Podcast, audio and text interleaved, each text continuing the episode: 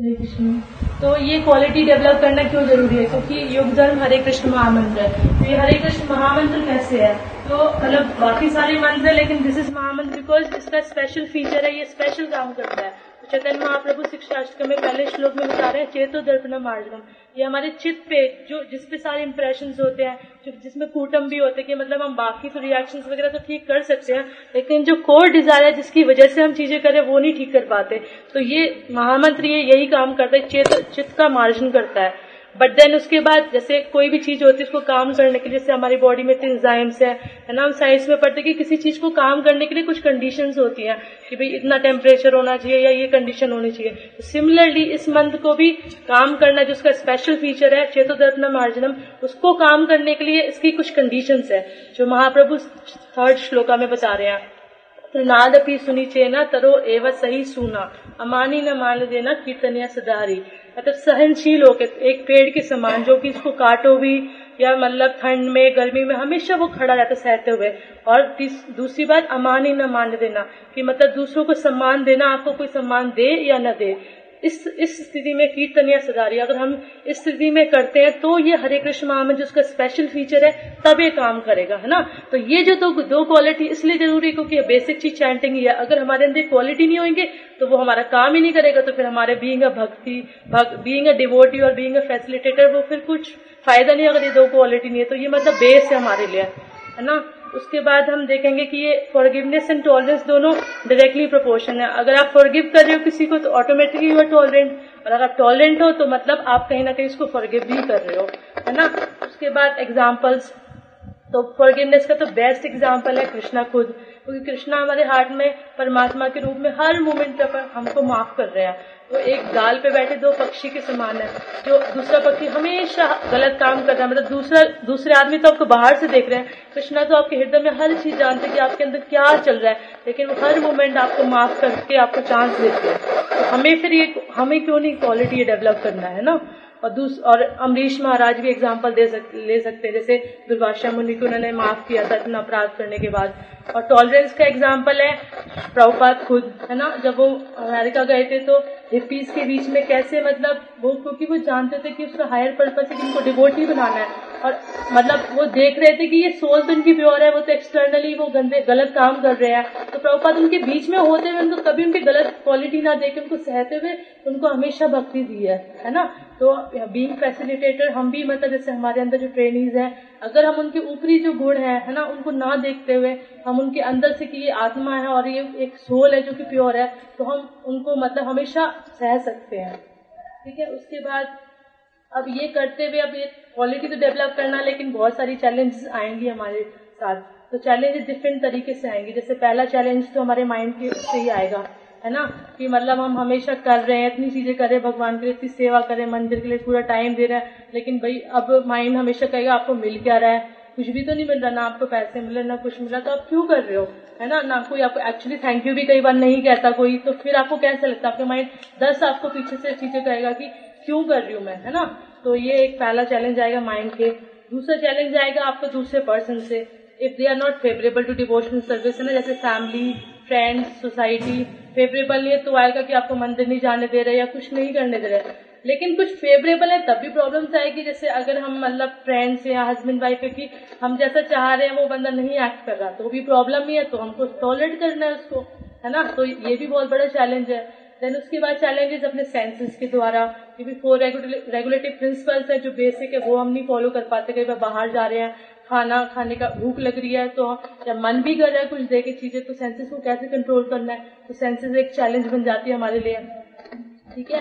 Then circumstances कभी ठंड है, कभी गर्मी है है ना? और मतलब जैसे हम कर, जा रहे हैं समर कैंप इस पे साधना कैंप पे, लेकिन अब ठंड का मौसम है जी, हम नहीं जा सकते हैं, है ना? तो ऐसे बहुत सारे चैलेंजेस आएँगे।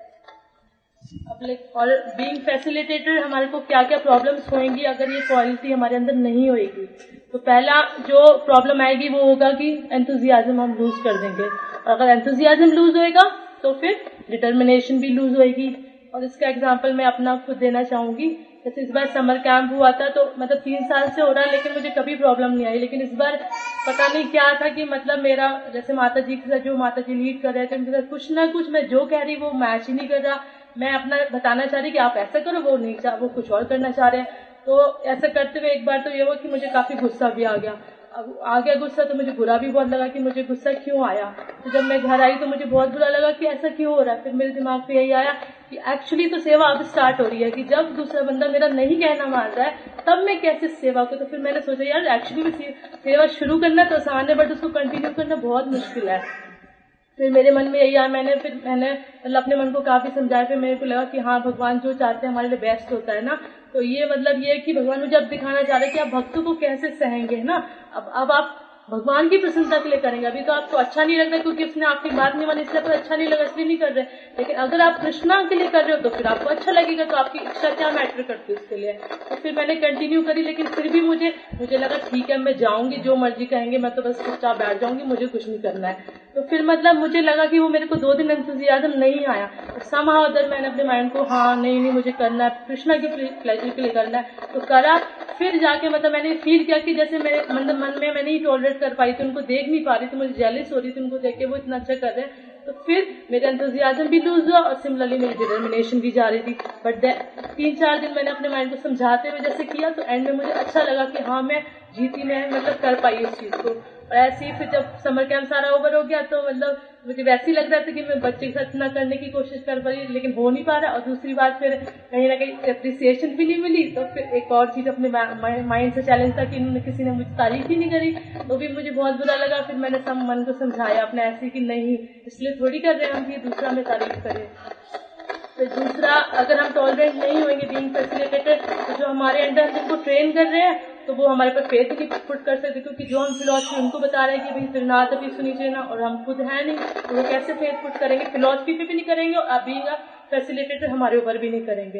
देन थर्ड होगा कि मतलब जो हमारी गाइडेंस में ऑफकोर्स वो फिर इंकरेज भी नहीं फील करेंगे, क्योंकि वो फेथ ही नहीं पुट करे तो वो सोचेंगे तो बस ऐसी कहानी बता रहे हैं लोग। ठीक है? अब उसके बाद ये हो जाएगा फिर सोल्यूशन क्या है?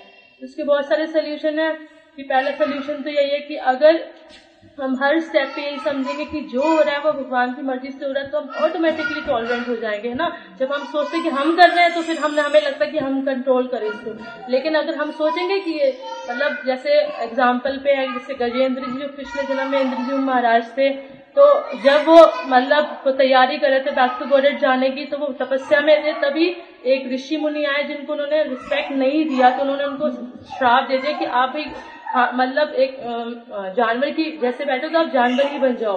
तो फिर उन्होंने, उनके मन में कुछ नहीं, उनके मन में एक ही चीज़ आई कि अगर भगवान की मर्ज़ी के बिना पत्ता भी नहीं हिलता तो फिर ये भी भगवान की मर्ज़ी के बिना नहीं होगा तो वो, उन्होंने कुछ नहीं सोचा कि मैं मतलब कुछ कहूँ तो उन्होंने मतलब उसको फर्गिव भी करा और सिमिलरली टॉलरेट भी किया। तो मतलब ये, और ऐसे परीक्षित महाराज भी सब, सारे एग्जाम्पल्स है। और दूसरा सोल्यूशन ये है कि अगर हमारे बीच में प्रेम रहेगा तो ऑटोमेटिकली हम टॉलरेट टॉलरेंस हमारे अंदर डेवलप हो जाएगी। मतलब कि जैसे एक मदर होती है, वो अपने बच्चे के लिए करती है, क्यों? क्योंकि उसके बीच में प्रेम होता है, इसलिए वो इतना सहती है, उसको सारी चीज़, उसकी गलतियाँ भी माफ़ करती है, सब कुछ करती है। और दूसरा ये भी है कि जैसे आर्मी में होते हैं सोल्जर्स होते हैं उनको पता है कि ऑपोजिट आर्मी से लड़ने के लिए हमें साथ में रहना चाहिए। जितने भी दूसरे आदमी में अवगुण है या कुछ है, पर वो इकट्ठे होकर लड़ते हैं सामने से। तो ऐसी अगर हमें पता है कि माया से लड़ने के लिए हमें भक्तों की ज़रूरत है, या भक्त के साथ ही माया से लड़ सकते हैं या कृष्ण को पा सकते हैं तो हम अपने आप ये अगर हम मन में रखेंगे हमेशा ध्यान तो हम दूसरों के अवगुण नहीं देखेंगे। क्योंकि हमें पता है इनकी इंपॉर्टेंस है अगर ये नहीं होंगे तो फिर हम कैसे माया से लड़ सकते हैं ना? जैसे हम जब करते हैं तो हमें पता है कि इकट्ठे इसलिए करना है क्योंकि हम तभी हमारा माइंड कंट्रोल में रहेगा। इसी प्रकार। और दूसरा है कि, और मतलब कि अब टॉलरेट क्यों करना है ना तो उसके पीछे हायर पर्पस होना चाहिए। जैसे पेरेंट्स होते कई बार हमारी नहीं बन रही होती, लेकिन फॉर हायर पर्पस की बच्चे को हमें बच्चे के सामने नहीं लड़ना, उसके लिए हम टॉलरेट करते हैं, है ना? तो ऐसे अगर हमें ये ये क्यों करना क्वालिटी डेवलप क्योंकि कृष्ण प्रेम के लिए। तो मुझे, अब मुझे एग्जैक्टली प्रभु जी का नाम याद नहीं बट मैंने लेक्चर में सुना था जैसे एक श्याम सुंदर प्रभु जी है तो वो डेटी वर्शिप करते थे, उनको इतनी आदत थी सिगरेट स्मोक करने की तो वो छोड़ नहीं पा रहे थे। तो वो डेटी वर्शिप करते तो उनके सिगरेट छुपाए रहते थे वहीं पे। तो एक बार प्रभुपाद ने देख लिया तो फिर प्रभुपाद ने यही बोला कि आप चाहते हो कि कृष्णा और आपके बीच में सिगरेट आए, उसी दिन से उन्होंने छोड़ दी। तो ऐसी अगर हमें ये छोटी छोटी बातें हैं तो मतलब मटेरियल वर्ल्ड में टाइम के अंडर है, अभी है, पर कल को नहीं रहेगी। कल हम और बॉडी में रहेंगे तो भी सिचुएशन आएँगी। तो अगर हम फॉर हायर पर्पज भगवान के प्रेम के लिए अगर ये ध्यान रखेंगे तो हम नहीं मतलब हमें चीज़ें मैटर करेंगी ज़्यादा। और अब मतलब ऑफकोर्स अटेंटिव चैंटिंग से भी हम डेवलप कर सकते हैं क्वालिटी और अगर हम हमेशा रिमेम्बर करेंगे कि मतलब कृष्णा को कुछ मैटर नहीं करता, आप क्या कर रहे हैं लाइफ में, क्या नहीं कर ultimately he will see your quality अगर हमारे अंदर क्वालिटी कृष्णा हमारी क्वालिटी देख रहे हैं, बाकी एक्सटर्नली हम कैसे बने हुए हैं, क्या कर रहे हैं, कितना क्या कर रहे हैं, कुछ मैटर नहीं करता. जैसे भक्ति सिद्धांत प्रभुपाद कहते हैं do not try to see Krishna serve in such a way that he wants to see you तो यही जो क्वालिटी है जो कृष्णा को अट्रैक्ट करती है। और और यही ये वाला श्लोक भी है कि तत्नुकंपम अगर हम याद रखेंगे कि तत्नुकंपम सुसमीक्ष मानो गुंजान व्यात्मक पितृभाग विभागम विद्युभाग विद्युत जीवित मुक्त सदैसा दया भाग मतलब कि अगर हम ऐसा करेंगे तो हम राइटफुल क्लेम बन जाएगा हमारा बैक टू गॉडेड जाने का। और चौथा प्रभु जी ने बताया था, जैसे वो फ्लैग में मतलब पहला नंबर ब्लू कलर होता है, वो सेक्रीफाइस का करता है। वो फैसिलिटेटर के मतलब हमारा यही काम है सेक्रीफाइस ही हमारा, हम सेक्रीफाइस कर रहे हैं तो इसलिए हमें टॉलरेट करना है। और दूसरी बात की मतलब जिनके पास ये क्वालिटीज है, उनसे हम एसोसिएशन करें तो भी होगा। अगर नहीं है क्वालिटी फाइनली जैसे मेरे पास नहीं तो डिज़ायर दैट क्वालिटी आपके पास वो क्वालिटी आ जाएगी। थैंक यू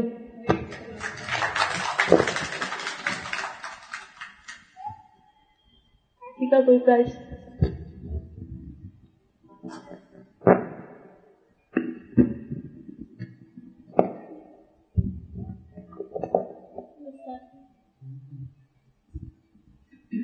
हरे कृष्ण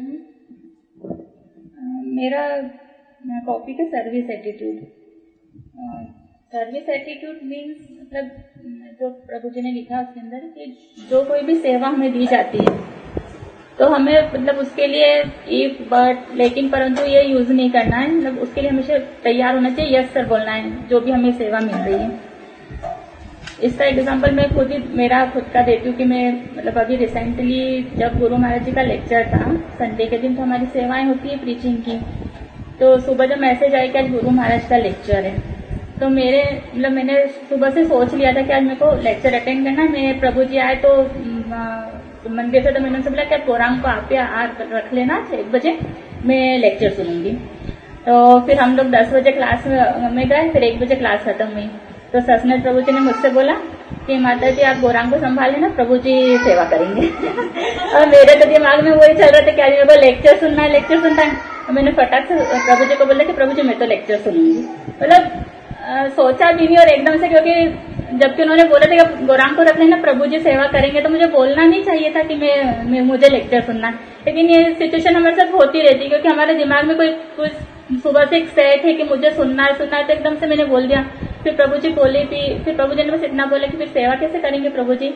मतलब उसके बाद में मतलब मुझे बहुत बुरा भी लगा गिल्टी फील हुई कि मुझे ऐसा नहीं बोलना चाहिए था लेकिन वो तो एक बार तो निकल गया मुझसे निकल गया। लेकिन मतलब ऐसा हम लोगों को ध्यान रखना चाहिए कि कभी भी मैंने खुद ने मतलब गलती की है। फिर एक ये होता है कि जैसे कोई सेवा हमें दी जाती है तो कभी हमको है कि ये सेवा मुझे ही क्यों मिली? है तो और कोई भी कर सकता है। ज़रूरी है क्या मैं ही करूँ, है ना? कभी ऐसा होता है हमारे साथ। और फिर कभी ऐसा होता है कि सेवा से कोई भी सेवा हमें मिलती है तो कोई हमको ऐसा लगती है कि छोटी या बड़ी सेवा से समझ के नहीं करना चाहिए कि तो वो छोटी सेवा है। ये मैं नहीं कर, मैं क्यों करूँ? मैं तो लेवल टू में हूँ या लेवल थ्री में हूँ। जैसे अभी ये, इसका भी एक एग्ज़ाम्पल है कि अभी दो तीन साल पहले क्या होता कि हमारे जो आश्रय ग्रुप्स थे, उनको मंडे क्लास के लिए अलग अलग सेवाएँ दी गई थी। किसी को शूज़ स्टॉल की थी, किसी को प्रीचिंग की, किसी को प्रसादम सेवा थी। तो हमारा जो ग्रुप था, आश्रय ग्रुप हम लेवल टू में थे, तब तो हमको शूज़ स्टॉल की सेवा मिल गई थी। हाँ प्रभु जी। तो शूज़ स्टॉल में मतलब मंडे क्लास में जो भी आ रहा था, उनको करनी थी।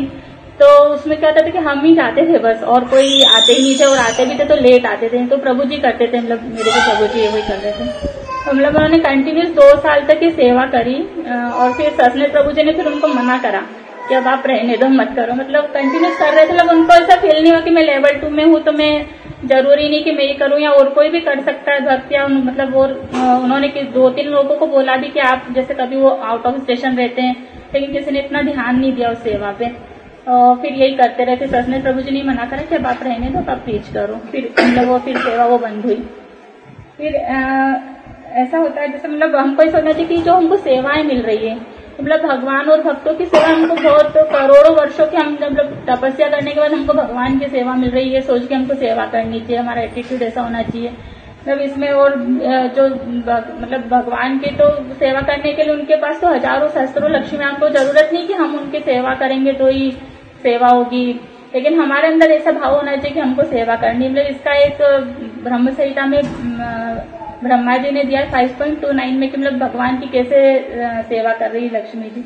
मैं श्लोक बोल सकती हूँ वाला। ये श्लोक है 5.29 चिंतामणि प्रकर सदशु कल्प वृक्ष लक्षा व्रतेषु सूर भीर विपालयन्तम लक्ष्मी शत संभ्र सेव्यमानम गोविंदम आदि पुरुषम तम हम भजनी अर्थात मैं उन आदि पुरुष भगवान गोविंद का भजन करता हूँ, जो लाखों कल्प वृक्षों से घिरे हुए चिंतामणि समूह से निर्मित भवनों में काम धेनु गायों का पालन करते हैं, एवं जो असंख्य लक्ष्मियों अथवा गोपियों द्वारा सदैव प्रगाढ़, आदर और प्रेम सहित सेवित है। मतलब वहाँ पर इतनी उनको असंख्य लक्ष्मियाँ, गोपियाँ उनकी सेवा में लगी हुई है। उनको कोई ज़रूरत नहीं कि हम उनकी सेवा करेंगे तो उनकी सेवा होगी। लेकिन वो भाव हमारे अंदर होना चाहिए। और एक वर्ड इसमें है कि सदैव प्रगाढ़ आदर और प्रेम से मतलब ऐसा नहीं कि कोई सेवा हमको मिली है तो हम बिना मन से उस सेवा को कर रहे हैं। तो उसके अंदर हमारा पूरा प्रेम होना चाहिए, उसके अंदर भावना होनी चाहिए, आदर होना चाहिए भगवान के लिए और भक्तों के लिए। अगर हम भक्तों की सेवा कर रहे हैं, वैष्णव की सेवा कर रहे हैं तो। हमें सोचना चाहिए कि भगवान कितने मर्सीफुल हैं, कि उन्होंने हमको सेवा के योग्य बनाया और हमें सेवा में लगाना चाह रहे हैं। इसलिए हमको कोशिश करनी चाहिए कि कोई हमें बुला रहा है हमारी सेवा के लिए, उसके पहले हम तैयार रहें सेवा। कोई कॉल करे कि आप सेवा के लिए, उसके पहले हमारा एटीट्यूड होना चाहिए कि हम सेवा के लिए तैयार रहें। फिर हम ये हम ये भगवान, हमारा एटीट्यूड देखते हैं, सेवा भाव देखते हैं कि हम कैसी सेवा कर रहे हैं, किस भाव से सेवा कर रहे हैं। भगवान ये नहीं देख रहे हमने कितनी सेवा करी, भाव देख रहे हैं हमारा। मतलब एक, ऐसा नहीं, आप अपनी बॉडी के हिसाब से अपनी सेवा कर सकते हैं कि आपको कितना कर पा रहे हैं। एक भगवान एक, भगवान ने तो एक हनुमान जी की और एक गिलहरी की दोनों की सेवा स्वीकार की है। गिलहरी ने सिर्फ़ रेत के मतलब पत्थरों के बीच में लगा रही थी तो वो भी स्वीकार की। भगवान ने ऐसा नहीं कि सिर्फ़ हनुमान जी की की, कि उन्होंने बड़े बड़े पत्थर फेंके हैं तो मैं उनकी सेवा स्वीकार करूँगा। फिर इसमें क्या चैलेंजेस आते हैं? जैसे कि हमारे जैसे एक टाइम कंप्लीशन होना चाहिए। मतलब लीडर्स के लिए भी है कि उसको मतलब जैसे कोई भी सेवा मिली है तो उसको टाइम के पहले पहुँचना है टाइम पूरा खत्म करके उसके बाद आना है। इसमें हम मतलब मेरा खुद का पर्सनल एक्सपीरियंस है जन्माष्टमी के लिए। मतलब हमको क्या चार साल से तिलक सेवा में हम लोग तिलक सेवा ही कर रहे हैं। तो मैं जो वैष्णव ठाकुर प्रभु है, वो लीड करते हैं तिलक सेवा को, जो गेट नंबर वन पे होती है। तो इसके लिए क्या होता है कि जैसे हमने किसी को टाइम्स दिए कि सुबह नौ से चार एक मतलब ग्रुप है फिर चार से नौ शाम का एक ग्रुप बना के रखा। तो क्या होता है कि चार बजे जिनको आना चाहिए तो वो आते हैं छह बजे। तो हमको चार बजे तो रिप्लेस करना है ना, सुबह किसी को बुलाया है तो उसको चार बजे रिप्लेस करना होता है। तो कोई आते ही नहीं छह बजे तक वो आएँगे, फिर छह बजे आके बोलेंगे कि हमको दर्शन करने जाना है। फिर वो दर्शन करने में एक डेढ़ घंटा लगाएँगे और फिर एक डेढ़ घंटे की सेवा करेंगे और फिर बोलेंगे, हमारा टाइम हो गया, हम जा रहे हैं। तो मतलब कितना गलत है कि हम तो क्या सुबह साढ़े चार बजे से गए हुए रहते तो हम रात को दस ग्यारह बज जाती है। लेकिन जिनको जो टाइमिंग दी है तो उनको बराबर उस टाइमिंग के अकॉर्डिंग आना चाहिए और सेवा करनी चाहिए, लेकिन नहीं हो पाता है पॉसिबल उसमें क्या होता है कि सुबह जो नौ बजे आया हो चार बजे तक उसकी हालत खराब हो जाती है कि वो फिर इतनी देर खड़े खड़े और लगती तिलक सेवा छोटी सी, लेकिन प्रभु जी बहुत मेहनत है वहाँ पे खड़े रहकर पूरे टाइम और हाथ ऐसे ऐसे करने में हाथ के भी पैर और हाथ दोनों की बारह बजती है। तो लेकिन हमारे बच्चे हमारी बहुत हेल्प करते हैं मतलब ये मानवी और अनंत दोनों उसमें लगे हुए रहते हैं दो तीन बच्चे और रहते हैं। बार बार तिलक घोल के लाना, देना मतलब बहुत हेल्प रहती है इन लोगों की। फिर इसके बाद एटीट्यूड होना चाहिए। सेवा का भाव होना चाहिए। सेवा के लिए हमें हमेशा ग्रेटफुल रहना चाहिए कि हमें सेवा मिली है। ऐसा नहीं सोचना चाहिए कि ठीक है, सेवा मिली है तो कर देंगे ये, वो इस टाइप का एटीट्यूड नहीं होना चाहिए। फिर कि मतलब ये टास्क जो प्रभु जी ने लिखा था ना, उसी का वो बोल रही हूँ टी ए एस क्यू फिर एस मीन्स स्कोप स्कोप में मीन्स जैसे आपको कॉलिंग सेवा दी गई है, आपको दस लोगों को कॉलिंग करना है, और आपने तीन लोगों को कॉलिंग करी और आपने सोचा हो गया काम खत्म। तो हमेशा मतलब जो आपको दिया गया है कि आपको इतना करना है तो आपको उतना करना ही चाहिए। मतलब दस को दिए तो दस को तो कंप्लीट करना चाहिए। ऐसा नहीं कि दो चार को कर दी और काम खत्म कर दिया और हो गया कि हमने सेवा कर दी। ये भी गलत है एटीट्यूड है, अगर आपका ऐसा फिर क्वालिटी होना चाहिए। ये सेवा हृदय से होनी चाहिए। ये भाव होना चाहिए कि हमारी सेवा से भगवान कैसे प्रसन्न हो, या मैं सेवा से भगवान को कैसे प्रसन्न कर सकता हूँ। मतलब हमेशा ये सोचना चाहिए कि मैं कैसे प्रसन्न करूँ भगवान को कि और ज़्यादा मुझे सेवा मिले और और कैसे हम लोग कर सकते हैं ज़्यादा से ज़्यादा करने की कोशिश होनी चाहिए। और हमें मतलब सेवा होने के बाद में फिर हमें जो सीनियर्स ने जो सेवा दी है हमें तो उनको हमको पूछना चाहिए कि प्रभु जी मैंने सेवा कर दी है, अब इसमें मैं क्या इम्प्रूव कर सकता हूँ? मतलब ऐसा नहीं कि कर दिए बहुत बड़ा एहसान कर दिया और हम आ गए घर पे। मतलब उसको करने के बाद में मतलब हमको पूछना चाहिए प्रभु जी से। कि मैं और क्या इम्प्रूव कर सकता हूँ, इसमें और क्या अच्छा हो सकता है?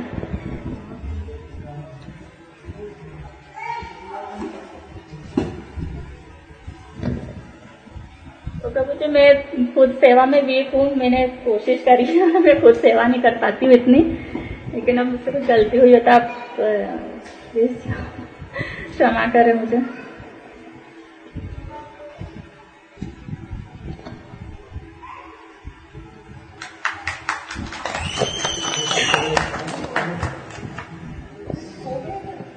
एक और इसमें मतलब सेवा में होता मैं बताती हूँ प्रभु जी ये जन्माष्टमी पे जैसे सेवा मिलती है तो एक तो मतलब ये तिलक सेवा ही मिली थी चार पाँच।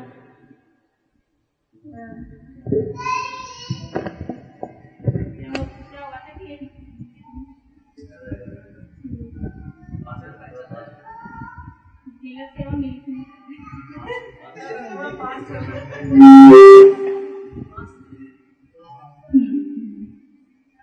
तो एक माता जी को तिलक सेवा मिली थी मतलब उन्नीस बीस साल की होंगी तो ज़्यादा एज में थी तो उन्होंने बोला कि वो कार्ड इनके पास में थे सबके दस बारह लोग थे तो इन्होंने बोला कि कार्ड कलेक्ट कर लेना मंदिर से नेक्स्ट टाइम पे मिलूँगा तो उन्होंने बोला कि कहाँ पर सेवा तो उन्होंने बोला वेलकम क्लास में गेट नंबर वन पर बोले नहीं मैं तो गरुड़ जी की सेवा करूँगी मतलब कोई कोई लोगों का ऐसा है कि अपना एटीट्यूड वो दिखाते कि मुझे तो वही सेवा करनी है तो ये ऐसा भी गलत है कि कोई आपने चूज़ कर लिया अपने आप से कि मुझे वहीं करनी तो मैं वहीं करूँ। ये तो गलत है ना, आपको जहाँ मिली वहीं पर आपको सेवा करनी चाहिए।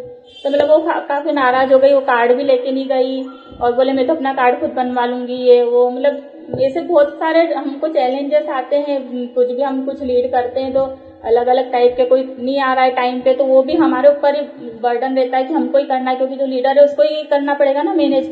जिसको जाना है चार बजे, वो तो जाएगा ही। तो ये थोड़े सब चैलेंजेस हमको कर कर और फिर मतलब वो लीडर की रिस्पॉन्सिबिलिटी ज़्यादा होती है कि वो कैसे मैनेज करता है। ठीक है? Thank you Hare Krishna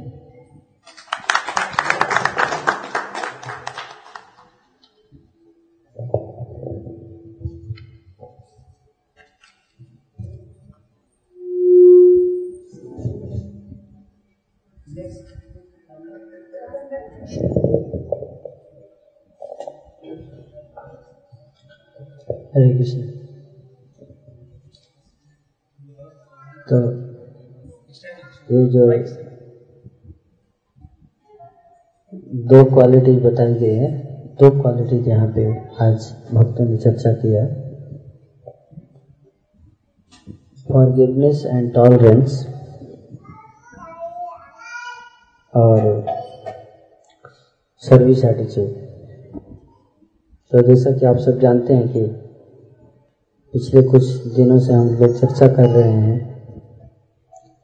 सोलह क्वालिटीज के ऊपर, एक फैसिलिटेटर के क्या क्या गुण होने चाहिए। और हमारा प्रोग्राम है फैसिलिटेटर ट्रेनिंग प्रोग्राम एक अच्छा फैसिलिटेटर बनने के लिए हमारे अंदर कुछ योग्यताएँ हो, कुछ गुण होने चाहिए।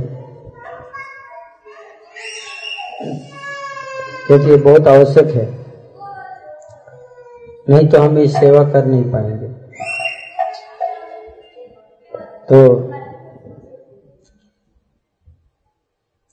तो फॉरगिवनेस एंड टॉलरेंस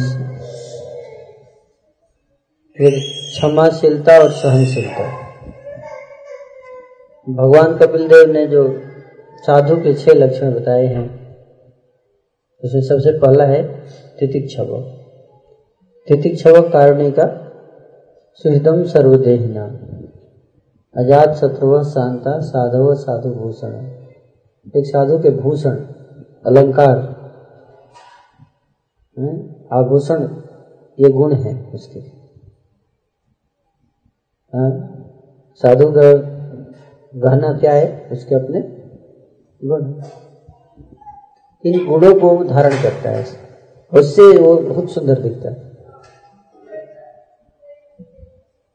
तो इसमें सबसे पहला गुण जो बताया, साधु का अर्थ है प्रचारक। साधु और संत में यही अंतर है। संत जो है, प्रचार नहीं करता ये साधु प्रचार करता है। तो साधु जो है, उसके अंदर सबसे पहला जो लक्षण बताया वो है टॉलरेंस तितिक्षव सहनशीलता। सहन करना है हमें। सहन क्या करना है? अगर हम किसी को सुधारना चाहते हैं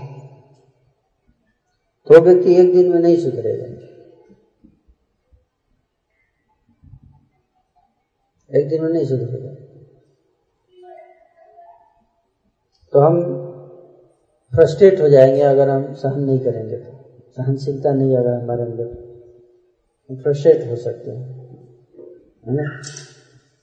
अरे क्या हुआ? तीन बार बोल दिया, फिर भी इसको नहीं समझ में आ रहा है।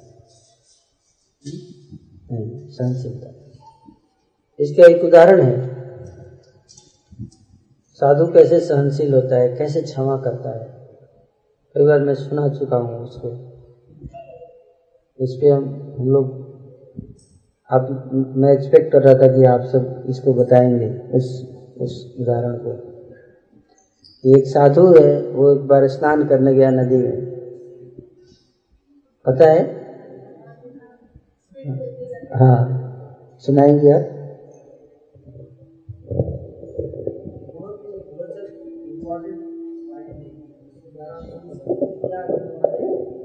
एक बार एक साधु वो स्नान कर रहा होता है तो जैसे ही वो डुबकी मार के निकलता है बाहर तो एक लड़का होता है, वो सोचता है, मैं टेस्ट करता हूँ कि ये साधु रियली में है या नहीं। तो वो जैसे निकलता है तो वो उसके ऊपर थूक देता है। तो साधु फिर से दोबारा डुबकी लगाता है, फिर वो बाहर निकलता है, फिर वो उसके ऊपर थूक देता है तो ऐसे करके बहुत बार ऐसा होता रहता है। तो वो साधु को बिल्कुल भी गुस्सा नहीं आता, पर वो लड़का थूकते थूकते थक जाता है। तो फिर वो पूछता है साधु से कि आपको तो बिल्कुल भी गुस्सा नहीं आया तो आपने ऐसा मतलब कैसे? तो उन्होंने बोला कि आपने मुझे हेल्प करी कि मेरे को एक सौ आठ बार स्नान करना था एकादशी आज तो इसलिए मैंने मतलब अच्छा रहा कि आपकी वजह से मैं इतनी बार स्नान करने, कर पाया। अदरवाइज़ इतना ठंडा पानी था, मैं नहीं कर सकता था। तो मतलब उन्होंने बड़े पॉजिटिव एटीट्यूड से लिया। एक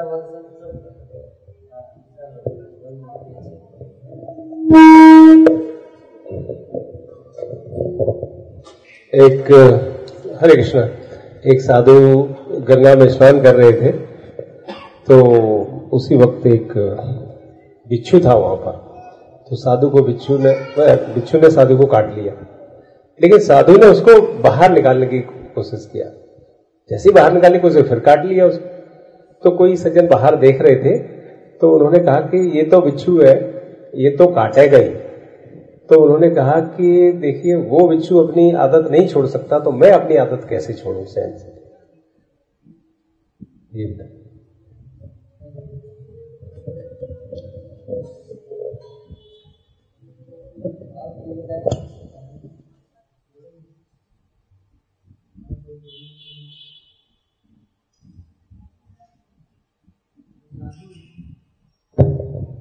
जो थे उन्होंने ये कहा कि जब वो बिच्छू को बचा रहे थे, बाहर निकाल रहे थे पानी से एक्चुअली पहले काटा नहीं बिच्छू ने, पहले तो उन्होंने देखा, नहाने गए थे, देखा कि बिच्छू डूब रहा है पानी में। है ना? तो उन्होंने उनको दया आ गई इस बिच्छू पे। वो सोचे इसको हाथ से उठा के निकाल देता हाथ लगाया, ऐसे नीचे उठा के बाहर निकाल ही रहे थे अभी, तभी मार दिया उसने डंक। जब डंक मारेगा पीछे तो आप समझ सकते हैं, कितना दर्द होगा हाथ हिल गया उनका। जब हाथ हिला तो बिच्छू गिर गया, और फिर से पानी में गिर गया, और फिर डूबने लगा। तो फिर जो है, क्या गया फिर हाथ लगा दिया उन्होंने। अरे इनको दया ही कि मतलब अपना दुख नहीं देख रहे हैं। अपना दुख नहीं देख रहे हैं। उनको क्या दिखाई दे रहा है? ये बिच्छू डूब जाएगा। ये मर जाएगा बेचारा। फिर से हाथ लगाया। फिर निकाल रहे हैं। फिर उसने मार दिया टाइम दोबारा मारा। फिर गिर गया, पानी में डूबने लगा। तो फिर उनको दया आ गई, अरे बेचारा कितना है ना, कितना बुद्धिहीन पशु है। मैं इसको निकाल रहा हूँ, फिर भी मार रहा है मेरे को। फिर नहीं जानता कि मैं इसको बचा रहा हूँ। कितना अज्ञान, अज्ञानता है इसके अंदर। इसको फिर से बचाना चाहिए मेरे को। नहीं तो मर जाएगा, है ना। तो उसको फिर हाथ डाल के निकालने वाले तब पीछे से आके एक व्यक्ति ने हाथ पकड़ लिया। बोले, आप ये क्या कर रहे हैं आप? ये आपको दंग मार रहा है और आप इसको बार बार बचा रहे हो। ना? आप छोड़ दो इसको, मरने दो इसको। साधु ने क्या उत्तर दिया? अगर बिच्छू अपना स्वभाव नहीं बदल रहा है कितना रिजिड है, कठोरता से पालन कर रहा है अपने स्वभाव का तो मैं क्यों अपना स्वभाव बदलू? तो साधु का स्वभाव क्या है? दूसरों को बचाना। और बिच्छू का स्वभाव क्या है? दूसरों का डंक मारना। है? तो इससे हमें शिक्षा ये मिलती है कि जो प्रचार का कार्य है फैसिलिटेटर मतलब प्रचार का कार्य, है ना? जब हम दूसरों को हेल्प करते हैं तो कई बार दूसरे उसको नहीं समझते कि उनको हेल्प किया जा रहा है। कई बार उल्टा भी समझ सकते हैं। जैसे बिच्छू क्या समझ रहा था? वो सोच रहा थे मेरे को मारना चाहते हैं। क्यों? ऐसा क्यों सोच रहा था? क्योंकि बिच्छू का स्वभाव ही ऐसा वो जानता है कि मेरे को कोई प्रेम नहीं करता। क्यों? क्योंकि मैं किसी को प्रेम नहीं करता। बिच्छू जानता है मैं सबको मारता हूँ और मेरे को कोई सब मारेंगे इसलिए वो फटाक से छुप जाता है। फटाक से छुप जाता है, या कुछ ना कुछ, और मार देगा टन जैसे ही कोई टच करेगा, उसे तुरंत मारेगा। क्यों? क्योंकि जानता है कि कोई मार, मेरे को प्रेम करने के लिए तो टच करेगा नहीं, उसको ये क्लियर रहता है। तो उसी तरह से संसार में जो जीवात्मा बंधी हुई है उसको हमेशा डाउट रहता है भय रहता है। क्या रहता है? भय। कहीं मेरे को कोई धोखा तो नहीं दे देगा। यहाँ तक जब वैष्णव से मिलते हैं फिर भी उनके अंदर भय रहता है। अरे कुछ तो ज़रूर है इतना मेरा आदर सत्कार हो रहा है कुछ तो है,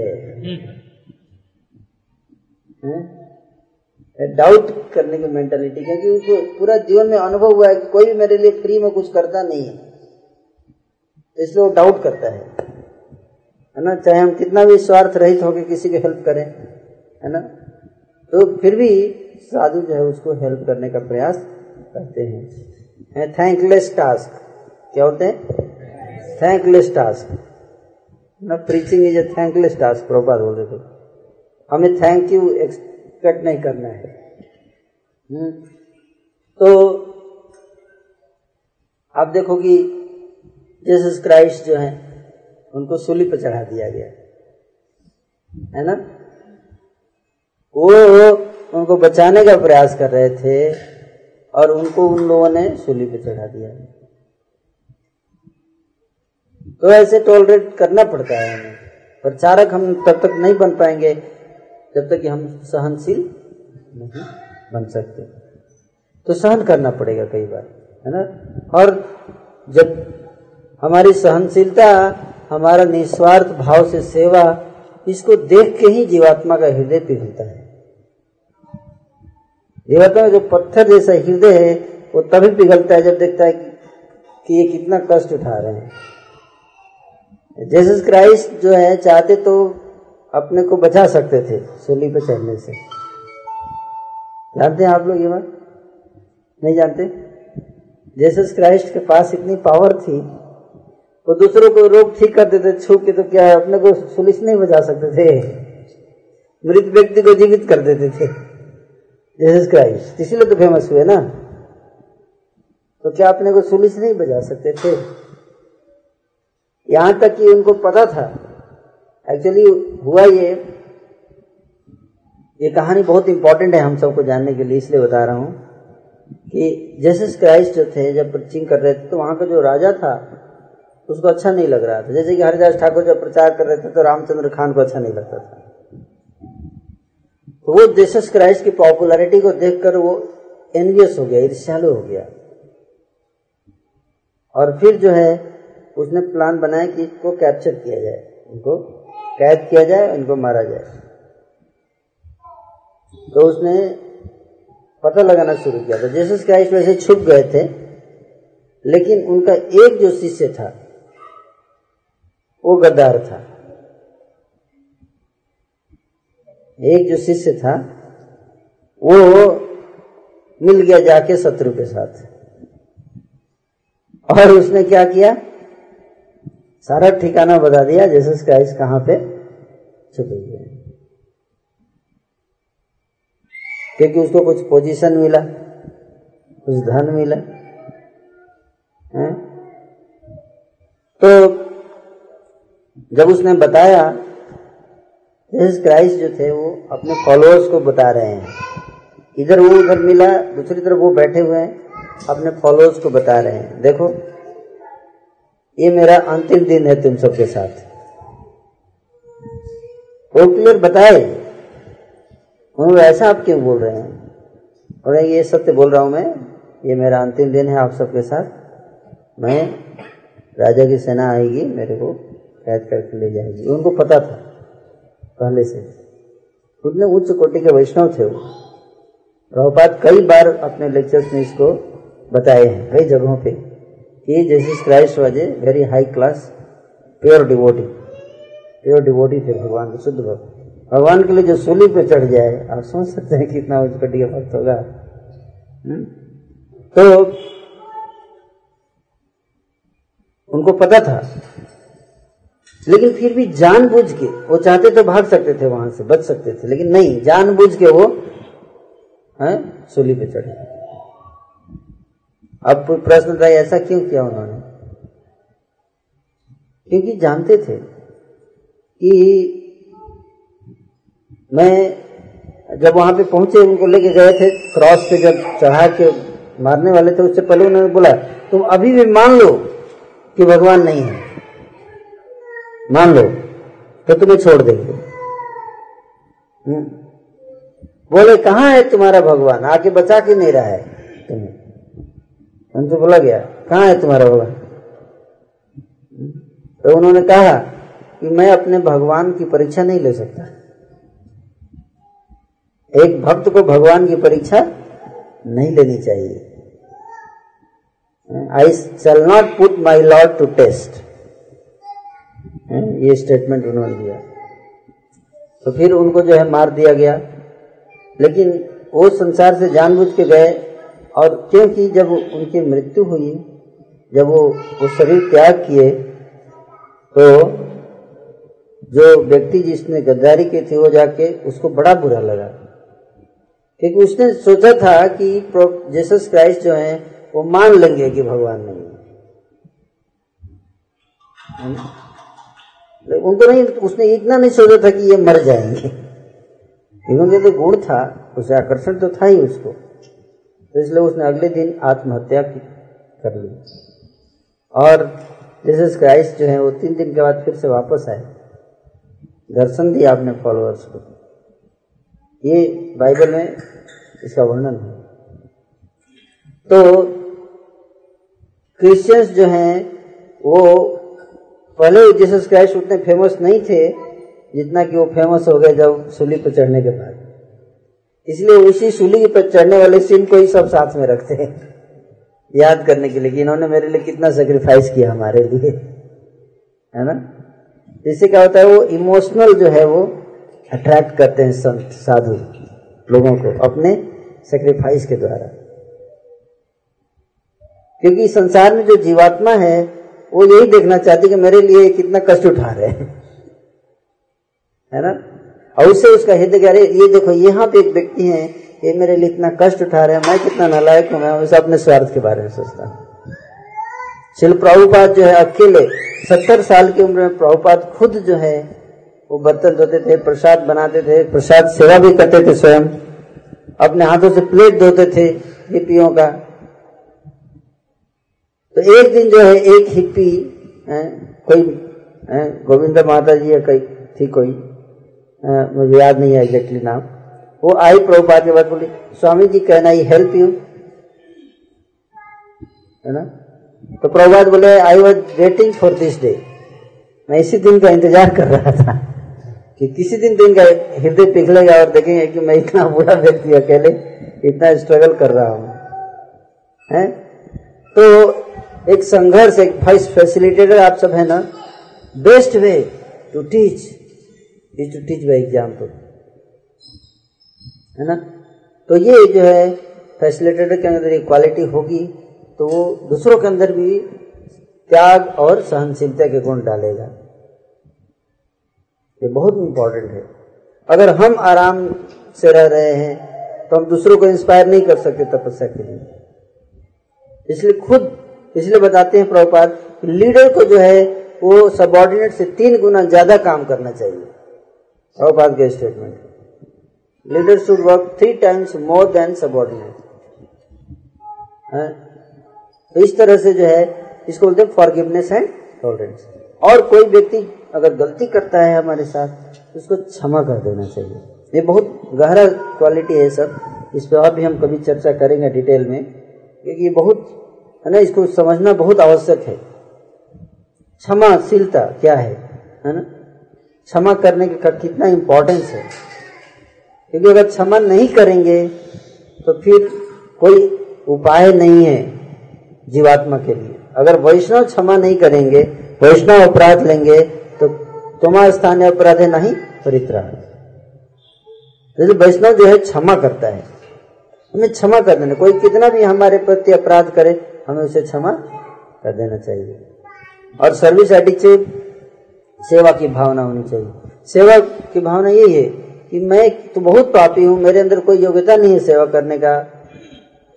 लेकिन वैष्णव इतने दयालु हैं कि उस अयोग्य व्यक्ति को भी भगवान की सेवा में लगा रहे हैं। हैं? तो ऐसे गुरुदेव को, को मैं जन्म जन्मांतर सेवा करना चाहता हूँ। जो मेरे को अयोग्य होने के बावजूद इतना प्रेम करते हैं कि हमें सेवा दे रहे हैं। मैं कुछ सही करता नहीं हूँ, सब कुछ बिगाड़ता ही हूँ। है ना? लेकिन फिर भी मेरा उत्साह बढ़ाने के लिए मेरे को सेवा में लगा रहे हैं। है ना? लेकिन मूर्ख जीवात्मा क्या सोचती है? अहंकार विमूल आत्मा करता हम इति थे वो सोचती है, मैंने कर दिया। बहुत बड़ा एहसान तो कर ही दिया है मैंने। है ना, ये सेवा करके। है? तो ये मूर्खता है। विमूढ़ आत्मा। अहंकार विमूढ़ आत्मा। वो सोचते मैंने किया है। हम्म? तो ये सर्विस एटीट्यूड का मतलब है कि हमें आभार, कृतज्ञता का भाव होना चाहिए। सेवा करने के बाद क्या करना चाहिए? कृतज्ञता होनी चाहिए। कृतज्ञता का अर्थ है कि मैं कितना भाग्यशाली हूँ? कि मेरे को आज सेवा करने का मौका मिला। ब्रह्मा, शिव, लक्ष्मी, इनको भी भगवान की सेवा आसानी से प्राप्त नहीं होती है। और वो सेवा जो है हम हमें प्राप्त हुई है। तो मैं बहुत कृतार्थ हो गया आज। इस भाव में सेवा करना चाहिए। हरे कृष्ण। हरे कृष्ण।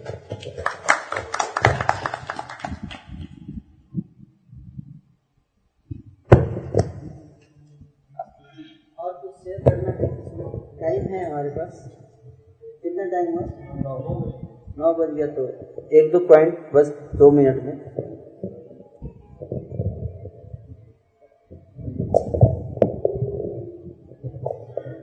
प्रभु जी कई बार हम ऐसा करते हैं फॉरगिव उस टाइम तो हम कर देते हैं बट मन में कहीं ना कहीं वो रह जाती है बात तो वो कैसे हटाया जाए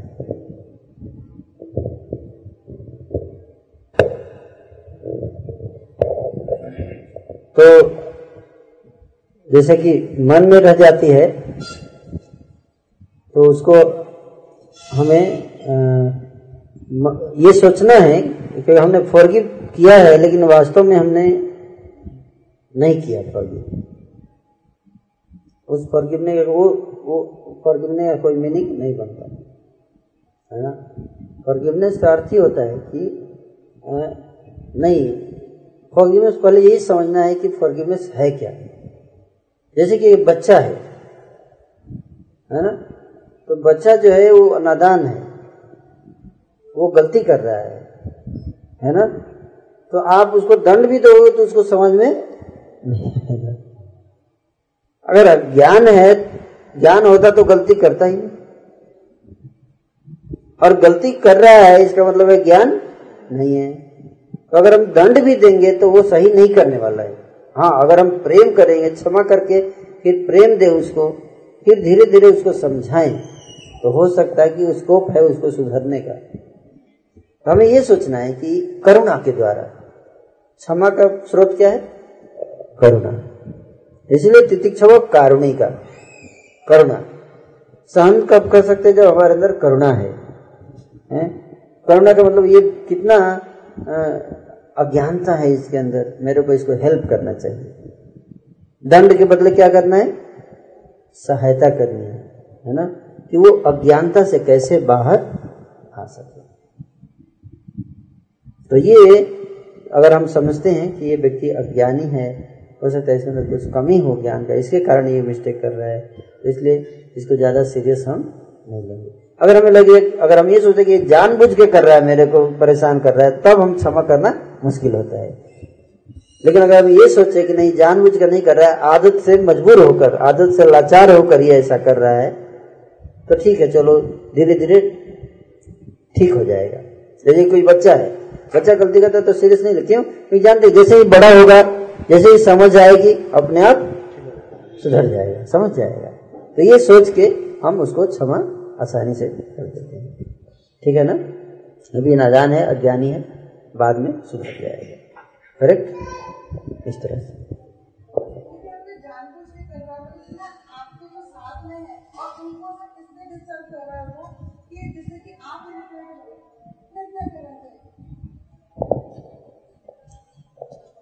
अगर कोई जानबूझ के कर रहा है तो जानबूझ के कर रहा है तो उसको, उसके अथॉरिटी को बता दीजिए। अगर वो किसी की अथॉरिटी को फॉलो नहीं करता है तो फिर आप उसका संग मत कीजिए। नहीं स्पिरिचुअल वर्ल्ड की बात है। मटेरियल वर्ल्ड में? फॉरगिव करना पड़ेगा। लेकिन साथ ही साथ हमें उसको बताना भी ज़रूरी है है ना? इसलिए क्योंकि हम अगर कोई व्यक्ति जानबूझ के हमें परेशान कर रहा है तो फिर क्या है कि हमें प्रयास करना चाहिए कि उसको, है ना? हम कुछ मैसेज दें। कई बार मूर्ख लोग होते हैं, वो सोचते हैं कि ये भी, ये बहुत कमज़ोर व्यक्ति है, इसको दबाया जा सकता है, बुद्धू है है ना? तो इसलिए हमें उसको हमें कुछ मैसेज भी देना चाहिए कि नहीं है ऐसा नहीं है मैं बुद्ध नहीं हूँ मेरे को सब समझ में आता है। कहते हैं क्षमा सुभती उस भुजंग को जिसके पास गरल हो उसको क्या जो दंतहीन विषहीन विनित सरल हो। है ना? तो उस भुजंग को उस सांप सा, कौन सा सांप क्षमा करेगा जिसके पास जहर है? जब जहर ही नहीं होगा मैं आपको क्षमा कर रहा हूँ ठीक है ना? वैसे भी आप करेंगे क्या? और कोई ऑप्शन नहीं है? मजबूरी का नाम महात्मा गांधी। है कि नहीं? तो पहले हमें दिखाना है कि नहीं, मेरे पास स्ट्रेंथ है, क्षमता है, आपको मैं बिगाड़ सकता हूँ, लेकिन फिर भी आपको क्षमा कर रहा हूँ। ठीक है ना? ये सिद्धांत है, इसको समझना चाहिए। है? कि मैं, मेरे पास क्षमता है, लेकिन मैं आपको क्षमा कर रहा हूँ। तब उस क्षमा का वैल्यू होता है। है ना? इसलिए हमें डिस्कस करना चाहिए। हाँ? हमारे सीनियर से इतने सारे डिवोटियों से चर्चा कीजिए और उस भक्त को बुला के, जैसे मैं जब से शिव मंदिर में आया था तो कई ऐसे डिवोटी थे, आते थे यहाँ पे और गौड़िया मठ के डिवोटी आते थे मंदिर में और कंफ्यूज करते थे भक्तों को। है ना? तो हम दो मैं दो तीन ब्रह्मचारी को लेके गया हट्टे कट्टे। और पकड़ के बोला कि आज के बाद अगर तुमने ऐसा किया तो बहुत बैन कर देंगे मंदिर में, दिखाई दिया। उस डर गया। मारेगा लगता है। है ना? तो भाग गया। उस दिन के बाद नहीं दिखा। है ना? तो फिर वो चला गया मोहन रूपा प्रभु के पास। जाके रोने लगा कि मेरे को ऐसा ऐसा किया है सुंदर गोपाल प्रभु ने है ना? मेरे को मंदिर से भगाने का धमकी दे रहे हैं। तो मोहन प्रभु जो वो मेरे को बुलाए, बहुत डांटे। आपको ये अधिकार किसने दिया? आप कैसे, कौन होते हो बैन करने वाले किसी को? आप प्रेसिडेंट हो क्या है मंत्री के? मैं बोला, वो गलत कर रहा है। आप उसको डांटने के बजाय आप मेरे को बोल रहे हो। तो मैं चला गया महाराज के पास। मैं महाराज को बताया। ये महाराज ने मोहन प्रभु को बुलाया।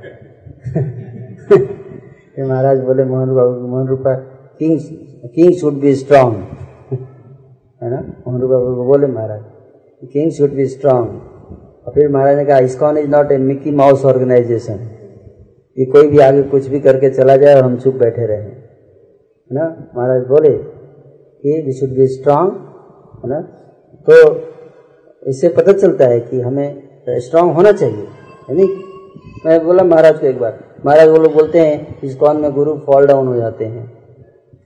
तो इसलिए इस कौन में नहीं आना चाहिए। तो महाराज बोले गुरु हर जगह फॉल डाउन होते हैं। गौड़िया मठ में भी गुरु फॉल डाउन होते हैं। लेकिन उनको छुपा दिया जाता है। और इसकॉन जो है वो ओपन कर देता है। यही अंतर है। फॉल डाउन हर जगह होता है। तो महाराज देखिए कितने स्ट्रांग है। है ना? आंसर देने में ये नहीं, मैं मैं मैं कर रहे हैं। विनम्रता का मतलब ये नहीं है। कोई कुछ भी आगे बोल दे और हम चुपचाप सुनते रहे। नहीं। बोल्ड होना चाहिए, है ना? और जवाब देना चाहिए सिद्धांत के आधार पर। वैष्णव ऐसे है ना? तो सहनशीलता का पालन करना है, लेकिन एक एक अज्ञानी व्यक्ति के एक मूर्ख को सहन करेंगे तो मूर्ख जो है वो उसको उसको अप्रिशिएट नहीं करेगा, है ना? वो सोचेगा कि ये कमज़ोर है। कृष्णा ने यही अर्जुन को बताया। कि तुम अगर युद्ध नहीं करोगे तो ये सोच रहे हो कि लोग सोचेंगे कि तुम बड़े महान धर्मात्मा हो, महात्मा हो, ऐसा मत सोचो। ये लोग सोचेंगे ये डरपोक है।